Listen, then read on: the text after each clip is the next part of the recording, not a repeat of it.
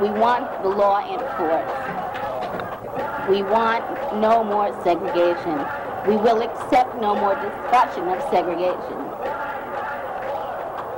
And I would appreciate it if you would stop shaking your head in agreement when I don't think you understand what we are talking about. Judy Heumann is a lifelong advocate for the rights of people with disabilities not only in America but across the globe. She is most well known for her involvement in the 504 sit in protests, but has also served under two presidential administrations, led the World Bank's efforts to work with governments and communities on disability inclusion, and was also responsible for federal legislation for programs in special education, disability research, vocational rehabilitation, and independent living. On this episode of The Access Aisle, I'm joined by Able South Carolina's Executive Director, Kimberly Tissot, as we learn more about advocacy from one of the most prolific advocates of all time. First, Judy, we, we really just want to say thank you for leading the way for us. Um, you have been the most consistent advocate throughout the years with i think every piece of federal legislation that there is about disability rights. So you know from from our our viewpoint thank you so much for for making sure that we have we have basic rights absolutely. um, as I, mean, I think what's important to say is that i appreciate your comments. I think what's very important is that all of the legislation that we've been able to get passed now i'm 70 one and a half. Um, whether it's at the federal or state level, and we have, as you well know, 50 states, it's all because of the efforts of many people.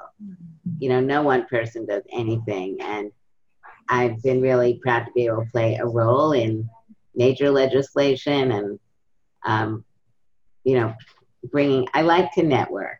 Yes. So for me, it's like a big part of who I am, expanding the circle and I think, you know, when looking at Centers for Independent Living as an example, you know, you and your staff at the center, um, it's very exciting to see how um, leaders are being brought into the movement and how, you know, you're a great example.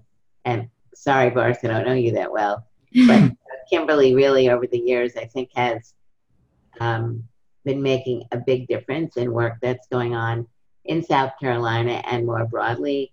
Um, congratulations on the award that you're going to be getting from Nickel this year. And I think that illustrates the fact that no one person does anything. Right. And so I want to thank you also. Oh, thanks. Um, so you've been involved in so many pieces of legislation and, and you've been, you've been part of everything, I think, again. And so Section 504, IDEA, ADA, um, your international work, even, and your business development work, and then, of course, Centers for Independent Living and the Disability Rights Movement. You know, tell me, tell me about the time when you first realized that you needed your voice to be heard. What, what, what was that moment like for you?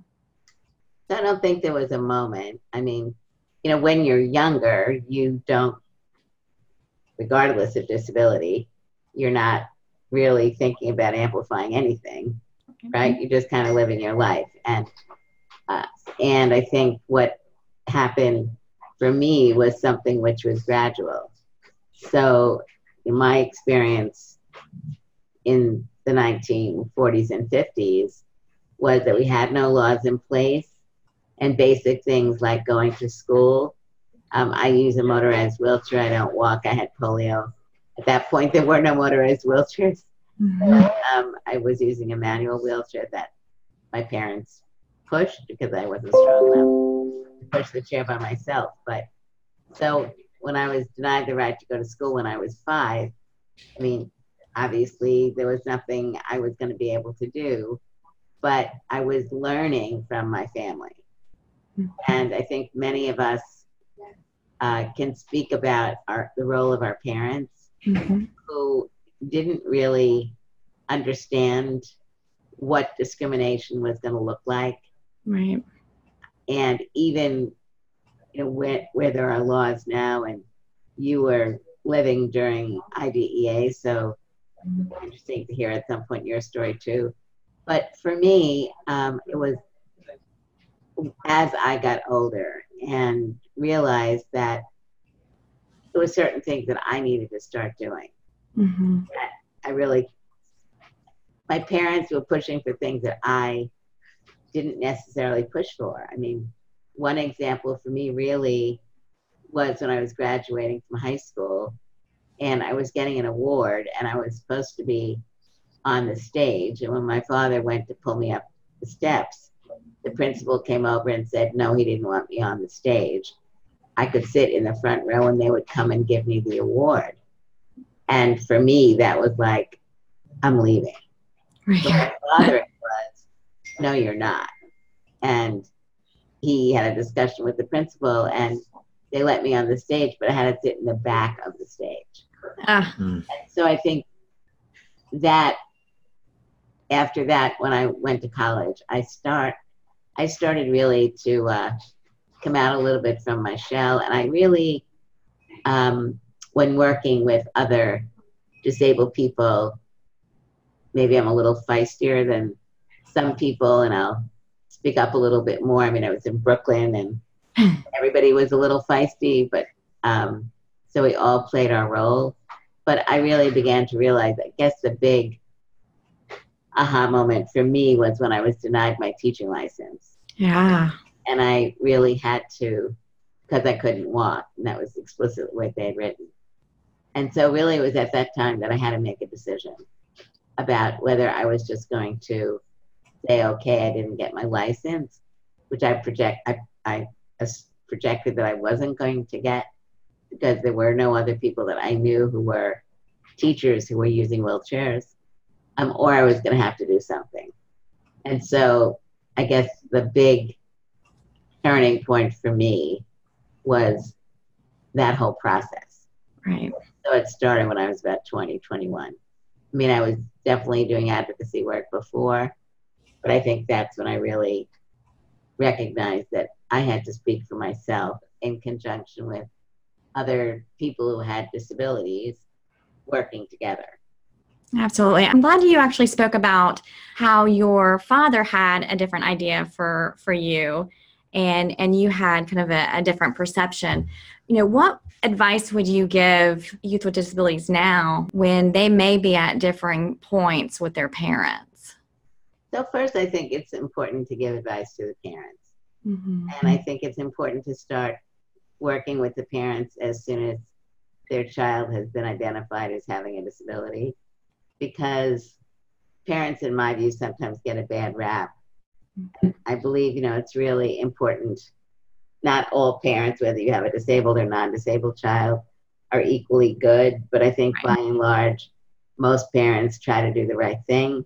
Mm-hmm. And, you know, having a child with a disability, there's there's certainly more out there for a parent to link up to other parents as compared to when I was growing up. But I think it's our responsibility as adults with disabilities to try to work with parent training programs and other organizations that are working with parents to really um, speak to them about our experiences. And, you know, obviously my bias is that we're looking for opportunities for disabled people, children, and youth, uh, both to be in inclusive settings. But it's really important that they're able to also spend time with people who have different types of disabilities. Because for me, being able to feel pride in who you are as a disabled person um, and being able to learn also from adults with disabilities, able to share those experiences is really important. And I think we really need to help parents recognize that their child has a disability and hiding it. Um, you, we're not talking about it from a negative perspective. Right. We're talking about it from a positive expect- perspective. The kids need to be able to see themselves, to be able to dream their dreams, to be given permission to have the dreams they wish, Um, nothing is impossible today with the way the world is changing, but the mentality, the psyche of the children themselves and their brothers and sisters and their neighbors, I think that's all really important. So work with the family, but really start working with the kids when they're younger. Yeah. Not when they're teenagers. I mean, obviously, yes, when they're teenagers, but I think working with kids when they're younger, letting them ask the questions they want to be asking, letting them get information. I think, you know, having peers um, or mentors who are older than they are, who they can call on the phone, you know, go to events with, um, trust, you know, who have a little more experience in life and can kind of usher people through. I think that's really important because it can help really um, usher people into a future uh, which they may not have dreamed about for themselves or their parents directly or indirectly uh, may have you know in protecting Yep. times right you you don't want your kid to be hurt again regardless of disability. So I, I think it's also important for parents to really be able to look at the future. And, and now i'm not just talking about the future of the child but the evolution of what's going on in our societies in technology and Oh yeah. and making sure that their kids are being taught appropriately in schools and learning what mm-hmm. they need, you know, coding and all types of things that I think too frequently disabled kids are not a part of. Absolutely. We, we, we were just talking about this the other day, just about how some of our um, PE programs are still exempt and, and what we need to do because that's a basic, you know, that's a health class essentially, and, and that's really important. Um, something that, you know, we've, we've watched you on a number of, of disability rights videos and, and giving testimony during the 504. I resonate with that, your statements um, during that time, and and especially when you looked at the legislator and said, you know, stop shaking your head. Um, Actually, you no, understand? He wasn't a legislator. He was, so there were two legislators there, but he was a staff person Ah, that was sent by the Department of Education oh, interesting. to represent the department. And in some way, you know, as I got older, I realized this guy was a poor sucker. I doubt that he even supported what they were doing. Um, but nonetheless, he was out of his league. Uh, yeah, yeah, sure. But but you know, I see that a lot. I see that with um, different disability organizations, state agencies. They they have an idea of what a, what um, people with disabilities go through. They they think that they know, but they really don't. And sometimes, a lot of times, as you know, they they speak on on our behalf.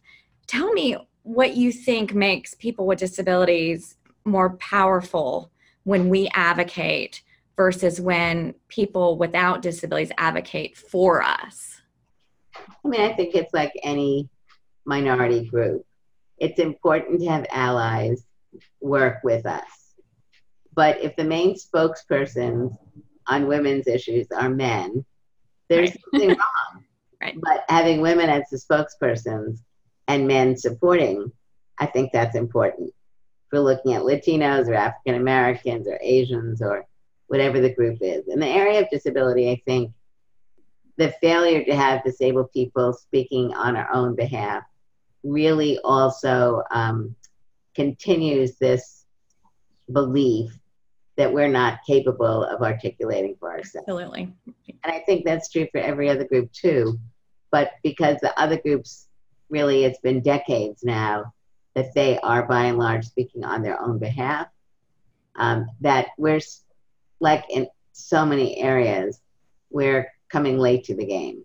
Right. And so it's also important that disabled people, where necessary, are given the opportunities to learn, you know, how to write a speech, how to give a speech, how to feel confident, how to answer questions. you know, how to deal in difficult situations of all ages. And um, to help, I think telling personal stories is very important. At the same time, I believe that telling personal stories can be very painful. Yes. And so I frequently feel that when people tell their personal stories, they're not necessarily telling the deepest personal stories, Mhm. which may not always be appropriate. It depends on the situation.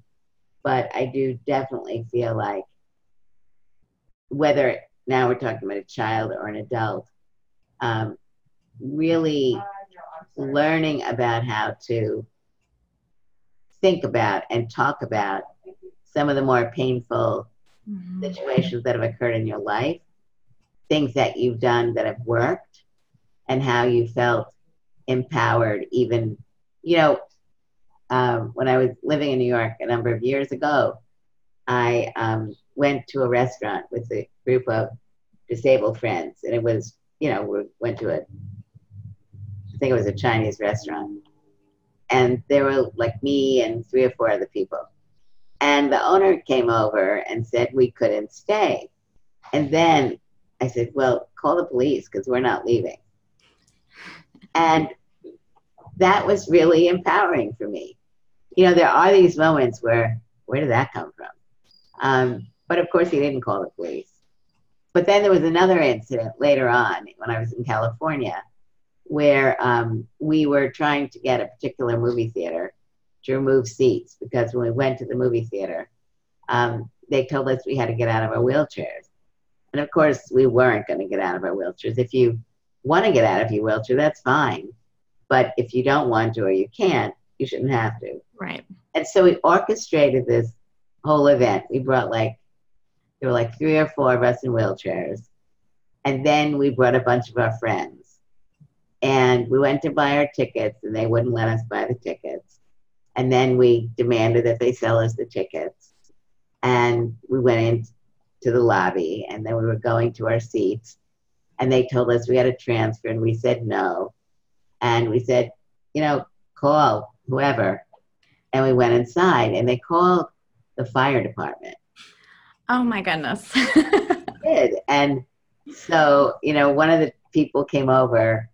Uh, to talk with us, and our friends started going, shh, shh, shh. you know, you're interrupting the movie. we gave them our card, and we all worked at CIL, and we said, call us.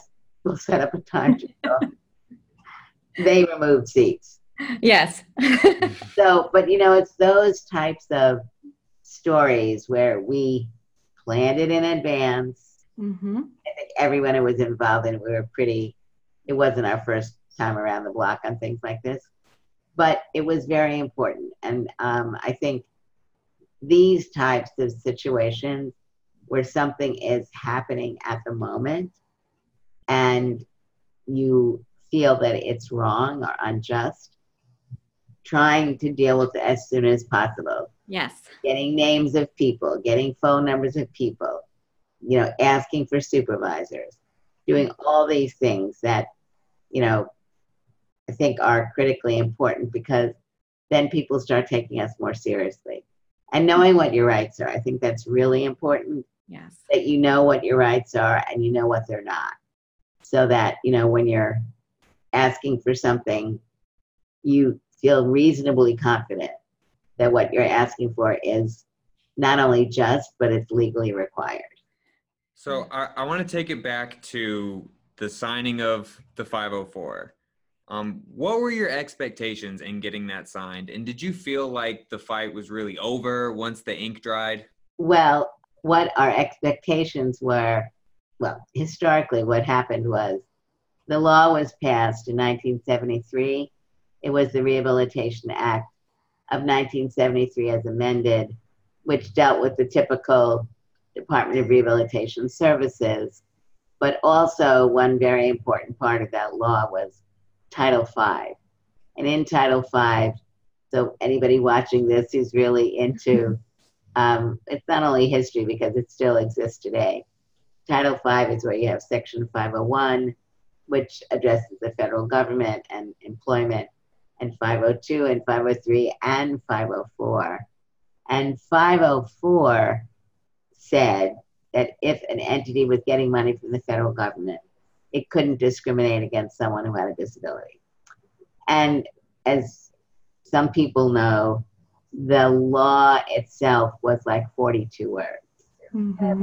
And so, in order for that law, 504, to become a reality, it really was important that there be regulations developed that would answer a series of questions. What do you do? Are you going to make every building that gets money from the federal government accessible overnight?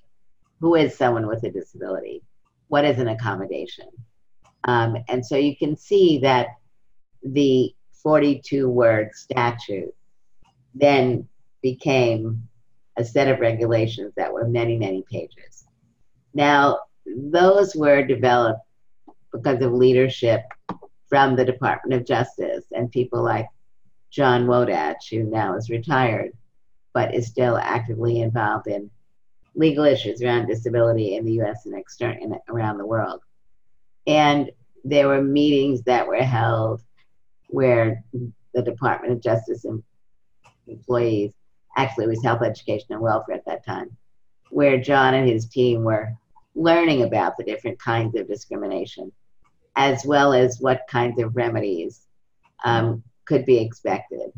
And so the draft regulations were weaker than we would have wanted, but they were basically a set of regulations that many people felt were reasonable for the time and if they were implemented would make a dramatic difference and they did not get signed by uh, the nixon or ford administrations and so when jimmy carter ran for president um, many of us supported him and one of the reasons for the support was he said that they would sign the regulations in the form that they had been out for comment with the comments that had come back.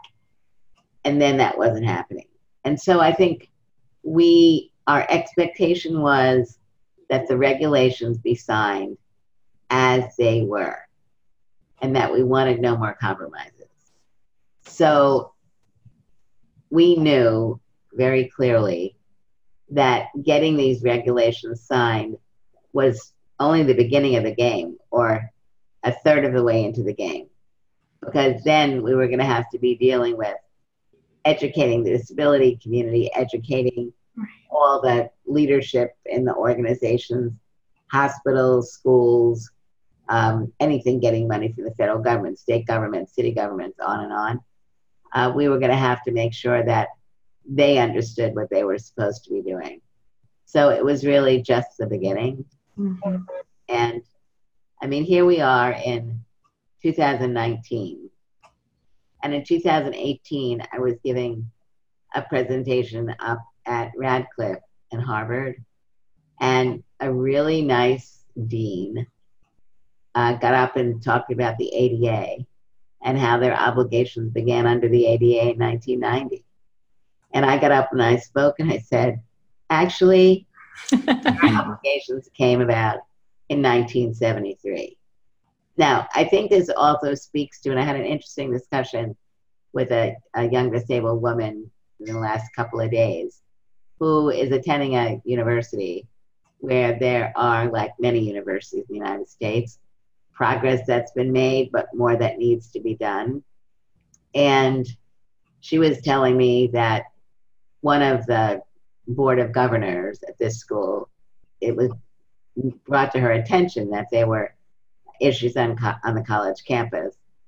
And she said, well, basically, they didn't need to do anything until a complaint was filed. Mm. I said to this young woman, So has anybody filed a complaint? And she said, and I completely understand what she said, it's difficult for students to file complaints because they're afraid of what's going to happen um, while they're at school or what could follow them. Now, I think what's important is that these students not feel alone.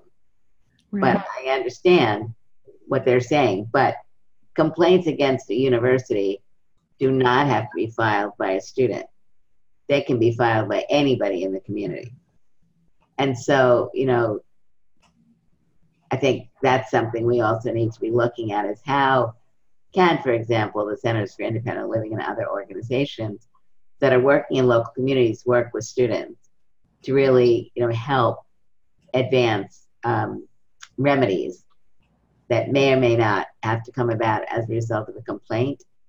But, you know, I think there's a lot more to do. But I think, you know, Boris, a long answer to a short question. Um, here we are, 1973 to 2019. And as far as 504 is concerned, still a lot more work to be done. Yeah. And again, I think, you know, when you look at the LGBT movement and the women's movement and others, they're much stronger than we are. And so, you know, that's really um, an area that we have to be really continuing to work on is really becoming a, a stronger movement that um, is more diverse and where we can bring other movements that have not focused on disability into our movement to see um, the term intersectionality and how you know bringing uh, bringing all of us together is important. Mm-hmm. and in cases of disability that we're playing a pivotal role. And on that subject of these other movements and that intersectionality i think we're all very familiar with the power of the sit-ins of the 504 and i know i've watched that drunk history segment several times but um, what gets lost in that narrative sometimes is the role that other uh, civil rights organizations and other groups had. Can you talk a little bit about what kind of assistance and what kind of role other movements played during those sit ins? Yes, it's a great question. So, one of the reasons why the 504 demonstrations were so successful was that at that point in time, in the disability community, we were already working with other movements. So we were working with the labor movement, we were working with the progressive religious community, uh, Cesar Chavez and the farm workers, and the Black Panthers, and uh, Glide Memorial Church, and which was a very progressive uh, church in the Bay Area. People knew us, and I think what was important is people trusted us. You know, we had really been working on developing alliances where we as the disability community would support other groups when things were happening, they would support us. And we had already started in Berkeley at the CIL in Berkeley, and I think at the San Francisco CIL and others, working with other groups around city budgeting and county government budgeting, where we collaborated together. So we, we weren't allowing government to kind of pick us off. And so we had relationships developed there. And also, we had been working with legal aid on issues around accessible buses and transportation and various issues. So the people from the disability community were respected as knowledgeable people who cared about diversity and um, like other groups were really advocating for change. So I I think that was really very helpful. So we really didn't have pushback from people in our communities during the demonstrations, and we had people who were supporting. If you go back and look at some of the historical documents, you know, there were city councils around the state that were passing resolutions in support of the 504 demonstrations and um, the governors out of the governor's cabinet.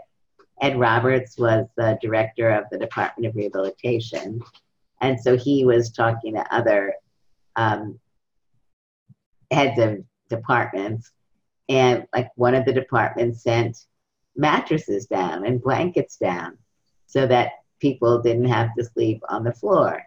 And you know, in the in the uh, film called The Power of 504, uh, which is a, it's 18 minutes, and you can see it on YouTube.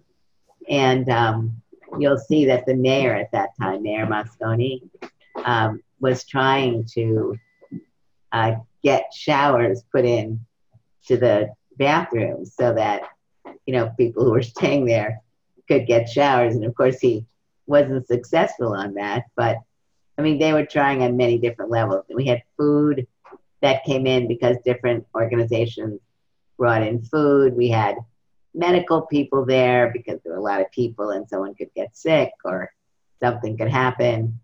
And uh, it was, I think, what was really very important about those days was that it was cross disability. Mm-hmm. And I think that was a unique time for deaf people and blind people and physically disabled people. And we had some parents who had disabled kids in the building to really, what I like to discuss is breaking bread together. So it was really, I think, very, at a very important time. Uh, so this year, this month, we're actually going to be celebrating, you know, the 29th anniversary. We're, we're getting up there um, of the Americans with Disabilities Act. Um, and I and I know that we have so such a long road ahead of us. But what do you think is the most significant impact that the ADA has made um, so far, and, and what do you think is is next? I mean, I think that the ADA has had a very um, profound effect on certain areas. So the built environment, transportation, I think those areas we can definitely argue have made have been dramatically changed. Um, in as much as you know, between 1990 and today, um, all buses are accessible, and if they're not, they're, they're big time exception to the rule and complaints being brought against whatever the entity is. And I think we are seeing, um, I mean, going beyond accessibility, we are seeing more disabled people getting jobs. I had a very interesting conversation last night with a friend of mine who works for a bank in California, a big bank, and she has a disability herself. And she was, and she's a vice, one of the vice presidents. They have lots of vice presidents, but um, it's still a senior position, and she's one of them. And that's really enabled her, amongst other things, to be able to be bringing other uh, disabled people into the workforce. So she's not on interviewing committees or hiring them, but she's getting people in positions to do recruitment to recruit disabled people. And she feels that at least 50 people since she's been there for the last couple years have been brought in. And the numbers of people identifying as having a disability have gone up from below 1% to a little above 3%.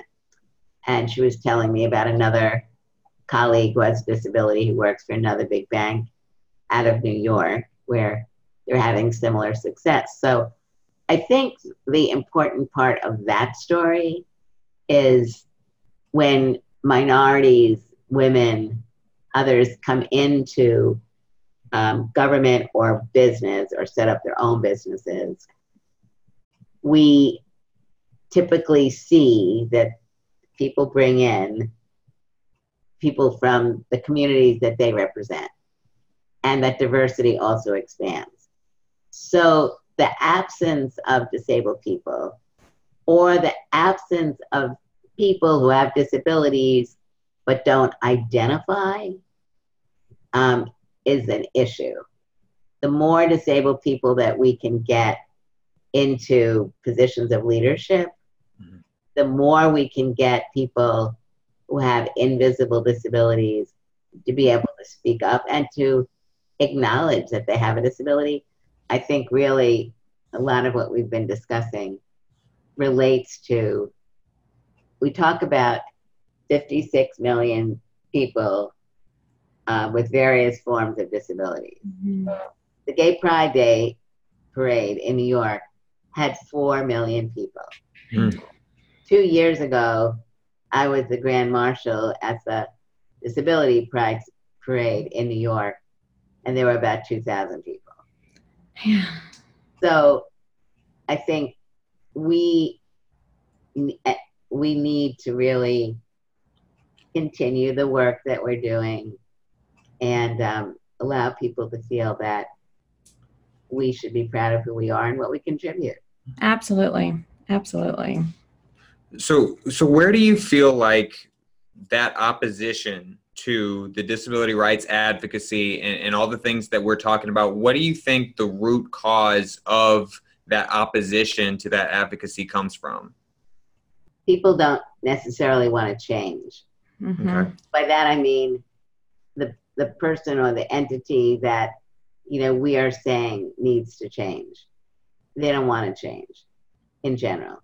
In some cases, tell me what to do, I'm happy to do it. In some cases it's why and how do I do it. So I think there are a variety of reasons, but again at the end of the day it's we need to be unified in our voices we need to be able to really talk about the changes that have been made as well as the changes that continue to need to be made. I think, you know, when we look at issues like personal assistance services and employment, you know, and separating the two, but employment is clearly a critical issue. There are many people out there who are qualified to work and are not getting jobs for anyone a variety of reasons. There are inroads that are being made as we've just been discussing, but we we need to really continue. I think in you know we talk a lot about the numbers of people unemployed, which I think is important, but I actually think it's really important to talk about the people who are employed, who mm-hmm. have different types of disabilities, who are making contributions, who can, you know, be interviewed and be the voice to say, and this is how I got my job. These are the forms of discrimination that I experienced in the beginning. This is what I was able to do. Or I experienced no discrimination. I was just looked at for my qualifications. I got the accommodations that I needed, or any one of a number of issues. But I think, you know, talking about both the problem and the solution and things that are happening and really getting people into senior positions. Yep. And I think holding whatever, you know, whatever the entity is accountable. And for me, that means meetings with leadership from within the organizations and from outside of the organizations. You know, talking about a university, universities are not just there to address the issues of people on campus. Universities are there also to serve the community. So things like accessibility, admissions policies, dropout rates, um, disability studies, all these things are important issues. Many universities around the country for the last number of years have working groups which are addressing issues around diversity. If you go onto many of these college campuses and ask them for their report and ask how disability was included, in some cases you'll be pleasantly surprised, but in many cases you will not be surprised because there's very little, if anything, there.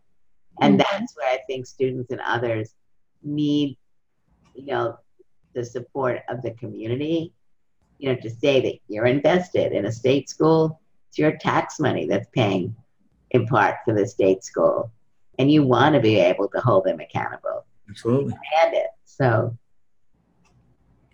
Yeah, diversity is a hot topic, and we that's we we talk about that a lot around here. There's a lot of di- diversity initiatives from other organizations, and then when we ask about disability, they're like, "Oh, I haven't thought about that." Well, yeah, we're we're part of that discussion. So, um, but it, it's just it's just so funny how everybody has different perceptions of, of what is included, but it, it is Yeah. it is our voice that that changes that when when we're there. And I Um, think that means that we also have to have people who can get engaged. mhm.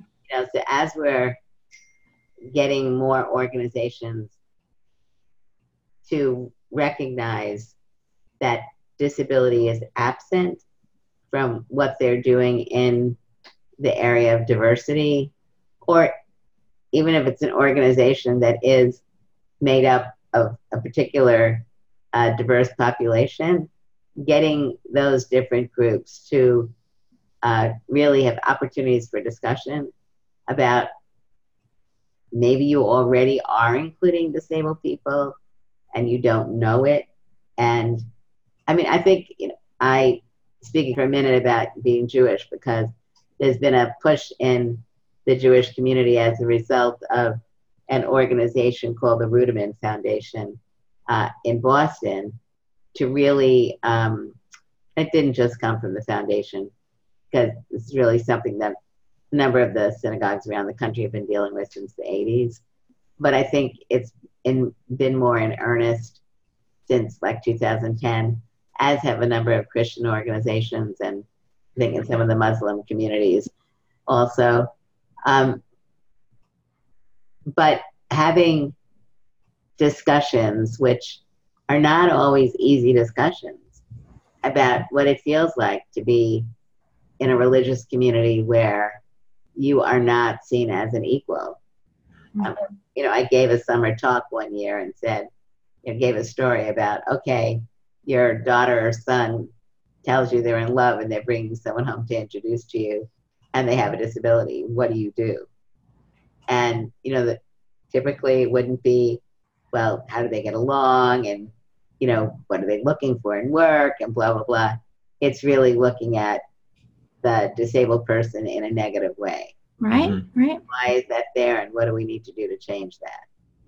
So, yeah, I mean, I think as we're looking at coming upon in 2020, uh, the 30th anniversary of the ADA, I, I suggest things like go to your public television station, your NPR, now, and find out what are the, what could you all be working with them on so that they can be highlighting what's going on in the communities um, so they could start doing some programming now and you know thinking about your local npr and your local pbs it might be interesting to see if you could get something focusing on what role did south carolinians play in the passage of the ada yeah and yeah, that would be awesome. History and, but you kind of need to speak, start speaking to them yesterday.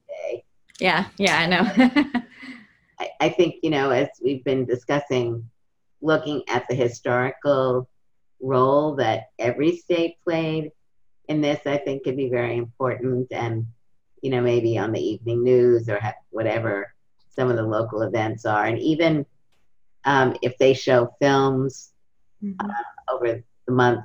Like um, here, they show films on Saturdays. They're usually, you know, national films. But I just think, yeah, there's kinds of interesting possibilities of what local stations could do that really could talk about what role has the ADA played in their lives, as well as what more needs to happen.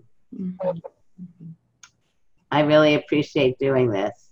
Yeah, yeah, we really appreciate having you. And um, you know, just a final advice that you would give to to the disabled community. What advice would you give them to begin being part of the movement and making change?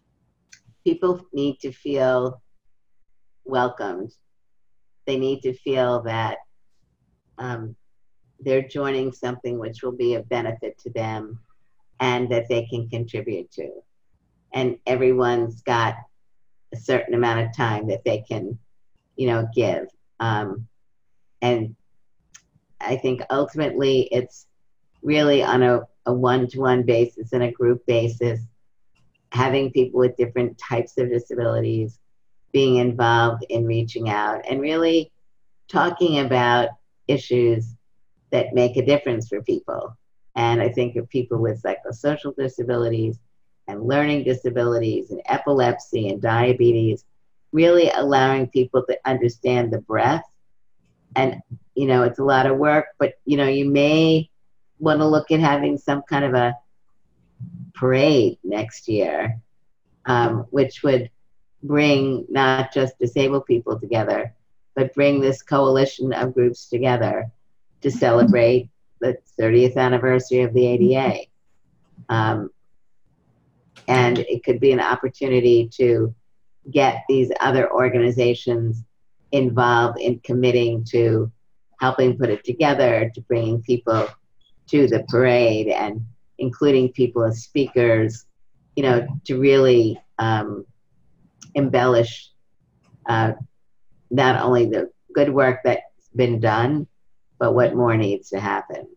Absolutely. We we do something similar with a, a, over 30 different organizations. We host our advocacy day at the state house. Um, and and it's it's a beautiful i mean demonstration because it does show how we are stronger together with a, across disability representation as well that um, you know we we can make change that way. And and so when we come together um, it it's it, it's really magical because there's you know there's also disability hierarchy within our own community that we've got to we've got to change. Um, you know our our barriers are, are no different from from individuals with with intellectual disabilities. You know we we still face employment and transportation. I think that's that's been the same barriers for years and Oh, years yeah. and years. Um, so it's uh, so but that's a great idea. We can easily create something off of off of that event as well during that I time mean, I think you know being involved in, um, well, ensuring that the community is represented by the diversity, yeah racially, linguistically, dealing with issues around migrants, because South Carolina definitely has immig. Well, we're all immigrants. right love asking people, where's your family from? And they'll say, Michigan. I'm like, no, where is your family from? And people frequently do not know where their family is from. I'm first generation. So I know that 100% of my family is from Germany. And why we left, because my parents left because of the Holocaust. And, um, you know, people need to know their origins. They need to, in my view, really dig into you know, why did your parents come here, or your grandparents, or your great grandparents? You know, what were they leaving? Um, what were their experiences? And to be more respectful of people who are coming from other countries who, in many cases, are fleeing persecution. And, you know, remembering that everyone's story may be different. Mhm. This country, you know, it was natives that lived here and we came and did all kinds of things in taking over the land. But I think our history, disability history, and all histories are really important for people to understand. Mhm. Yeah. Yeah. Yeah. So it's very nice to see you, Boris, and very nice to speak with you again, Kimberly. Yeah. Thank you so Thank much. you to audience. It's been great. Thank you. Thank you.